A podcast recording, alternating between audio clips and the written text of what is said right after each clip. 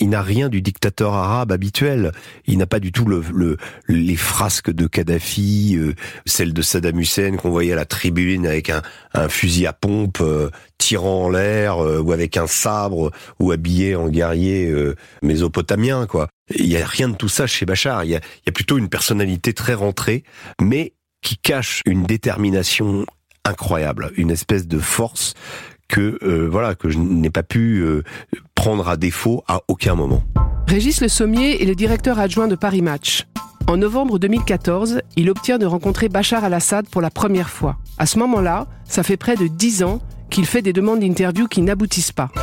Entre-temps, la guerre a éclaté en Syrie.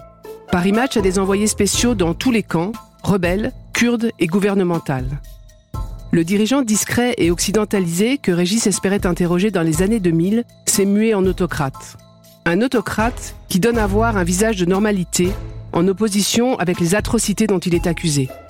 Régis va alors devoir ruser pour percer la vraie personnalité d'Assad et mieux comprendre le conflit dans lequel il est engagé. Mais comment déjouer les rouages de la com du régime sans prendre le risque d'être à son tour instrumentalisé? Régis va bâtir une relation avec le dictateur. Il retourne plusieurs fois à Damas. Il est persuadé que c'est la seule façon de tirer quelque chose d'Assad. Quelque chose de vrai. Quitte à se voir reprocher de pactiser avec le mal incarné.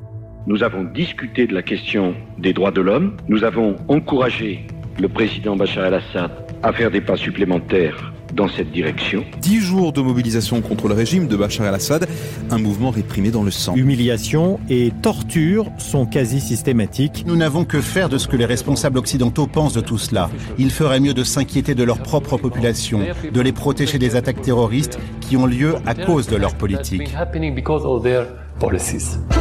Bienvenue dans Paris Match Stories je suis Marion Mertens et dans ce podcast, on va vous raconter une nouvelle histoire inédite sur une personnalité que vous pensiez connaître. Aujourd'hui, on revient sur une enquête compliquée au plus près d'un des dictateurs les plus meurtriers de la planète. Épisode 8, le jour où j'ai été face à Bachar al-Assad. C'était il y a 9 ans, décembre 2010. Bachar et Asma al-Assad font leur dernier voyage à Paris. Régis Le Sommier vient d'interviewer la première dame. Le ton est léger, rien ne laisse présager la guerre civile qui est sur le point d'éclater en Syrie. Rien, sauf peut-être cette photo de l'AFP dont Régis se souvient distinctement. On y voit les époux Assad attablés au restaurant La Coupole. L'ambiance est festive, Asma semble insouciante, mais Bachar, lui, a le regard noir. Le contexte de cette photo est particulier parce que pour moi, c'est vraiment la minute avant le Big Bang. Il y aura encore un voyage à Istanbul et ensuite blackout total, euh, mars 2011, euh, début de l'insurrection, début des émeutes à Dera, et ensuite euh, la Syrie qui rentre dans une spirale guerrière complètement abominable. Voilà. Moi, je suis comme tout le monde, comme beaucoup de mes confrères, beaucoup d'hommes politiques. Le début des émeutes en Syrie surprend parce que on s'imaginait le régime fort et indestructible. Mais l'intérêt que Régis Le Sommier porte au président syrien remonte à bien avant ce moment de bascule au début des années 2000 exactement. À l'époque, il est le correspondant de Paris Match aux États-Unis. Quand Saddam Hussein a été renversé, on parlé de la fameuse théorie des dominos. Euh, donc, pour rapporter la démocratie au, euh, Moyen-Orient, les néoconservateurs pensaient qu'il fallait, euh, voilà, décapiter ou en tout cas enlever tous les, les, autocrates de chaque pays. Et donc après l'Irak, il fallait le faire dans d'autres pays de façon à faire triompher la démocratie. Ça, c'était leur façon de voir. Là, on pense que la Syrie va rentrer dans le même processus. Et je m'étais dit, ça serait intéressant d'aller voir Bachar el-Assad. Donc j'avais envoyé déjà à l'époque une demande d'interview à la présidence, qui n'avait pas eu de réponse. Bachar al-Assad n'est alors pas considéré comme un dictateur. L'Occident le perçoit même plutôt comme moderniste. Mais Régis sent que le déclenchement de la guerre va changer les choses il décide de relancer sa demande d'interview. J'ai interviewé sa femme, j'ai gardé des contacts, donc euh, j'ai un moyen d'y arriver. Je représente un journal assez important et euh, symbole de la France, un journal d'ailleurs euh, dont Bachar me dira plus tard qu'il était le, le seul journal qu'il lisait quand il était petit. La façon dont je m'y suis pris, c'est d'abord d'envoyer une lettre aux gens que j'avais vus physiquement à Paris, au départ, euh, qui continuaient à correspondre avec moi, même si euh, la guerre avait commencé. Donc j'ai essayé le staff de la de la première dame, et ensuite j'ai euh, j'ai réussi à affiner, à avoir le bon contact à la présidence. Mais le temps passe et la guerre s'intensifie. Le moment où ils me disent votre interview, votre demande d'interview a été approuvée, et le moment de la réalisation de l'interview, il se passe un an et demi. Et c'est ce qui est très surprenant avec cette interview donc de novembre 2014, au moment où je le rencontre, les banlieues de Damas étant en insurrection complète, euh, on ne se balade pas dans la ville sans entendre toutes les dix minutes euh, minimum une explosion ou un tir. Nous sommes alors en novembre 2014 et Bachar al-Assad n'a plus rien à voir avec l'homme que Régis pensait interviewer dans les années 2000. On l'accuse de torture, d'usage d'armes chimiques, de bombarder les civils mais le reporter décide quand même d'y aller. D'aller l'interviewer, c'est lui dire ces choses-là en face. C'est quand même autre chose de lui dire ces choses-là en face que de d'éructer contre Bachar el-Assad euh, tranquille chez soi derrière son ordinateur. Et je dis voilà, moi, c'est les questions que j'ai posées à Bachar el-Assad, vous, vous pouvez les reprendre toutes. Jamais personne n'a posé ces questions-là à Bachar el-Assad, jamais personne ne lui a parlé comme ça. Et je pense que c'est intéressant et qu'il faut aller porter la contradiction quand on a l'occasion. Régis entame alors un voyage compliqué. Je me prépare à partir à Damas. On passe par Beyrouth. Donc c'est d'abord un vol Paris-Beyrouth. Ensuite, euh, une nuit à l'hôtel à Beyrouth. Euh, là, j'avais passé la nuit et j'étais parti au matin, novembre 2014. Beaucoup de Syriens quittent la Syrie. Les routes sont assez chargées commence côté libanais à y avoir des tentes, euh, donc des camps humanitaires qui se créent à la périphérie justement de cette frontière. Je passe par la ville de Masna, donc en traversant la plaine de la Beka, en taxi, et puis euh, j'arrive au poste frontière libanais. Là, ça se passe bien. On me tamponne mon passeport, on me laisse passer. Et puis là, entre le poste de frontière libanais et le poste frontière syrien, il y a un no man's land d'environ 10 km qui me conduit évidemment donc au poste euh, à travers une, des collines à un poste frontière syrien. Alors le poste frontière syrien c'est un peu plus compliqué parce que donc je n'ai pas de visa. On m'a dit euh, pas besoin de visa, vous prendrez votre visa à la frontière. Et puis là on se retrouve dans un moment où euh, visiblement les visas ne sont pas là. Donc on va rester pendant environ une heure ou une heure et demie dans un bureau avec un buste en bronze d'Afez el-Assad euh, sur une armoire, avec euh, un petit marchand qui arrive de temps en temps. Il y a, il y a personne, les, les, douaniers sont plus là, et qui nous sert des petits cafés turcs là. Alors au début vous en prenez un, ensuite un deuxième, puis au bout d'un moment vous commencez à avoir le cœur qui accélère. Bon, c'est voilà, vous savez pas quoi faire, ça sent la cigarette, c'est des espèces d'énormes fauteuils en cuir comme tout reporter ayant couvert le Moyen-Orient en, en, a connu. Donc ça ne déroge pas à ça, et il y a toujours ce problème, c'est bloqué. Donc moi j'appelle à Damas euh, pour savoir où ça en est. On me dit euh, qu'une voiture de la présidence euh, va venir vous chercher. Et en effet, au bout de deux heures, on se retrouve à l'extérieur. Il fait assez froid. On est fin novembre et une voiture, voilà, un convoi de voitures vient nous chercher pour nous amener donc dans un hôtel du centre-ville de Damas. J'ai un contact le lendemain avec le staff de la présidence et puis le surlendemain, l'interview a lieu euh, un samedi matin vers, euh, il doit être 10h30 euh, ou 11h. Régis est conduit à l'endroit choisi par le staff d'Assad. À sa grande surprise, le convoi s'éloigne de la ville. Il réalise alors que la rencontre n'aura pas lieu au palais présidentiel. Ça se passe dans un petit pavillon euh, dans les bois. L'interview, elle a eu lieu dans une dans un endroit qui m'a rappelé euh, la lanterne, le pavillon euh, des présidents français au château de Versailles, c'est-à-dire une espèce de, de, petit pavillon de chasse d'un style pas du tout syrien d'ailleurs, plutôt européen, dont j'ai compris plus tard que c'était un des lieux où il aimait travailler puisque euh, euh, il y avait des, des vêtements d'enfants, il y avait euh, des, des vélos, de la décoration aussi, souvenir de Londres avec des, des aquarelles de Piccadilly Circus. En tout cas, c'était un endroit à la fois de travail, un endroit familial puisque visiblement ses enfants venaient là. C'est dans ce contexte particulier que Bachar al-Assad fait son entrée.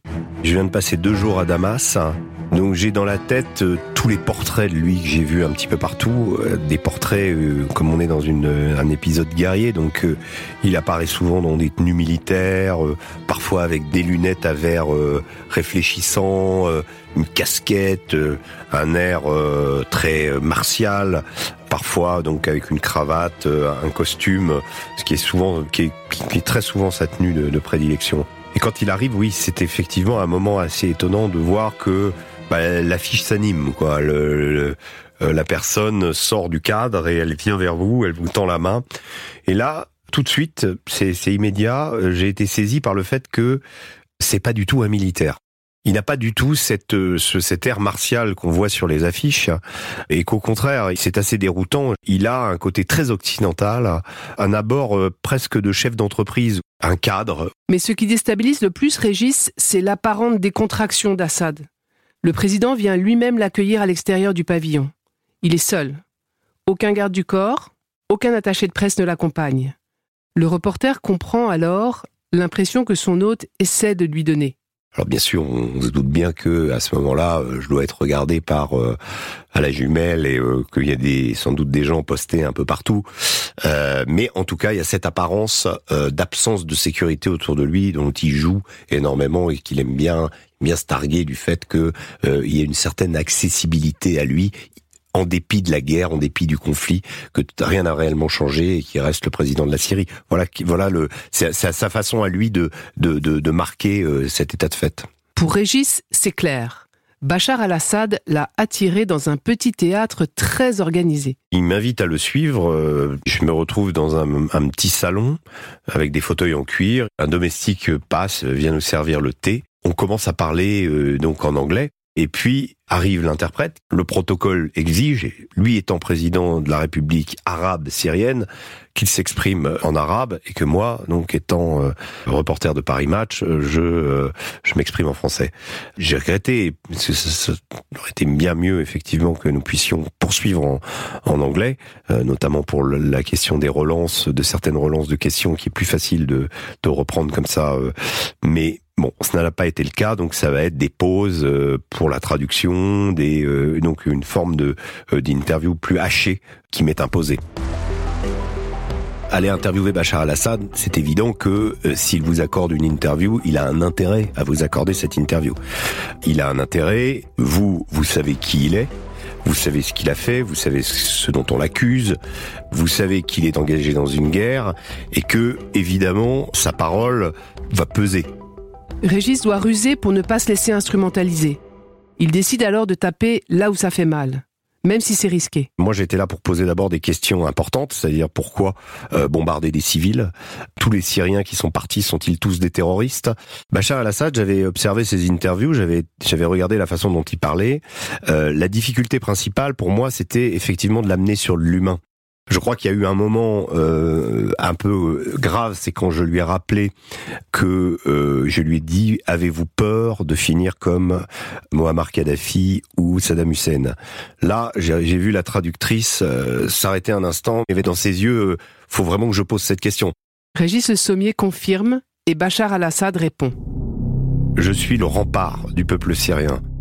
Si vous vous attaquez à moi, vous attaquez au peuple syrien. Si vous attaquez au peuple syrien, vous vous attaquez à moi. Il fait une sorte de dialectique assez infranchissable en posant pour principe son absolue légitimité à ce rôle, le sacrifice qu'il fait pour son peuple contre les terroristes qui sont en gros tous ceux qui attaquent ou qui mettent en, cause cet ordre. Ce qu'il faut savoir, c'est que Bachar el-Assad répond à toutes les questions ou les esquive. Mais vous pouvez poser toutes les questions il a un côté très précis qu'on retrouve également dans son raisonnement. Chacune des questions, même si botte en touche euh, par rapport à, une question un peu dérangeante, mais il conduit toujours une mini démonstration. Donc avec un début, euh, une explication et une conclusion. Impossible de contourner sa rhétorique. Mais à la fin de l'interview, Régis entrevoit une brèche. Quand il s'est arrêté, il m'a tout de suite parlé en anglais et il a commencé à me poser des questions sur la France, sur ce qui se passait, sur le monde. Moi, je lui répondais et je, sentais qu'il était curieux. Il y avait plus de micro, euh, c'était voilà euh, une conversation plutôt euh, cordiale, enfin voilà, mais de choses un peu plus légères. Et là, je me suis dit une chose, je me suis dit, d'habitude, quand j'ai interviewé Obama, quand j'ai interviewé Bush, pour un chef d'État, un journaliste c'est l'ennemi.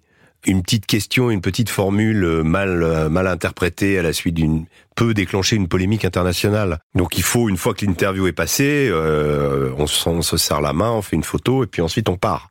Là, c'était pas du tout le cas. Et en revenant dans la voiture, je me suis dit tiens, c'est étonnant mais à la fois assez logique. Ça fait trois ans que le pays est en guerre, trois ans qu'il n'a pas quitté la Syrie. Autour de lui, il y a des collaborateurs qui, la plupart, sont interdits de, voyager à l'étranger.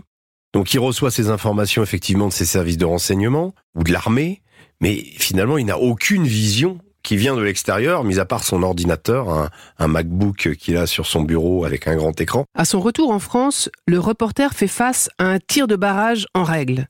Laurent Fabius, alors ministre des Affaires étrangères, va même jusqu'à qualifier son interview de public reportage. Et dans l'interview intéressante... Non, euh, pas une interview, c'est un public reportage. Non, mais c'est une interview parce qu'il y a des éléments qui sont très intéressants. Régis Le Sommier, vous connaissez mieux que moi le métier de journaliste. Pourtant, l'intuition qu'il a eue à la fin de son entretien avec Assad ne le quitte pas. Il sait qu'il y a encore quelque chose à aller chercher. Qu'importe les critiques, Régis demande à revoir le président en off cette fois. Jamais il ne pensait que ce serait accepté, jusqu'à ce jour de juin 2015. On m'a appelé en me disant, par rapport à ce qu'on s'était dit, euh, il est d'accord, euh, soit à Damas, à telle heure, tel jour, tu auras 45 minutes avec lui. Je suis arrivé, ça a duré trois heures. J'ai eu trois heures seul à seul, sans micro, sans enregistrement, avec lui en anglais, ce qui était beaucoup plus facile. Ce qui m'a permis de, de cerner donc justement plus euh, des parts de sa personnalité. Il a une, un esprit scientifique, un esprit scientifique et un esprit euh, très informaticien. J'ai remarqué parce que d'abord il, utilise un langage où il va parler de l'État islamique comme d'un virus, presque au sens informatique, d'une incompatibilité entre deux communautés comme d'une incompatibilité Mac-PC. Cette structure de pensée scientifique fait qu'il a une certaine distance, qu'il a une certaine froideur, qu'il a, il a un côté statistique à l'écart euh, des mouvements populaires. Grâce à cette conversation, Régis a pu compléter son portrait d'Assad, celui d'un cadre froid, impénétrable. Un homme dont l'apparente normalité dissimule un esprit chirurgical. Un scientifique discret, dépourvu d'empathie, mais doté d'une détermination inébranlable qui permet d'expliquer qu'après neuf ans de guerre, Assad est plus que jamais aux commandes. Le reporter en a tiré un livre simplement intitulé Assad. Pour lui, c'était un passage obligé, un travail d'enquête nécessaire. L'intérêt fondamental d'aller parler à Bachar el-Assad, c'est d'abord de considérer que euh, en Syrie, bah, il est un des acteurs principaux euh, du conflit. Il y en a d'autres que j'aurais aimé interviewer, euh, c'est sûr. Je pense que j'ai pu offrir, à travers ce livre notamment, des éléments d'information qui peuvent expliquer la situation en Syrie il faut aller chercher la vérité au fond des yeux des gens. Quand on a l'occasion, quand on de franchir cette porte et de se retrouver face à quelqu'un comme Bachar, c'est important, c'est important de ramener cette information, c'est important de, de, de ramener ce ressenti ça peut expliquer des choses, ça n'explique pas tout. Euh, moi, j'ai une vision très humble de, de, mon métier, mais je pense avoir réussi à toucher une part de la vérité du, du personnage. Euh, ensuite, euh, je, je, suis un intermédiaire, enfin, je suis voilà quelqu'un qui rapporte un propos. Je suis un reporter dans l'âme. Euh, je suis pas un juge ni un professeur de morale. Il y a des choses parfois dans nos métiers qui nous conduisent à, parler à des gens qui ont du sang sur les mains. Les diplomates aussi, d'ailleurs, c'est je crois une définition de la diplomatie. Laurent Fabius ferait bien de, rappeler, c'est de parler avec des gens qui ont du sang sur les mains. C'était Paris Match Stories, le jour où j'ai été face à Bachar al-Assad. Un podcast inédit de Paris Match, produit par Europe 1 Studio à l'occasion des 70 ans du magazine. Cet épisode vous a plu? N'hésitez pas à vous exprimer. Conseillez-le à vos amis, parlez-en sur les réseaux sociaux et mettez-lui toutes les étoiles que vous pouvez. Je vous donne rendez-vous bientôt pour une nouvelle histoire inédite sur une personnalité que vous pensiez connaître. À très vite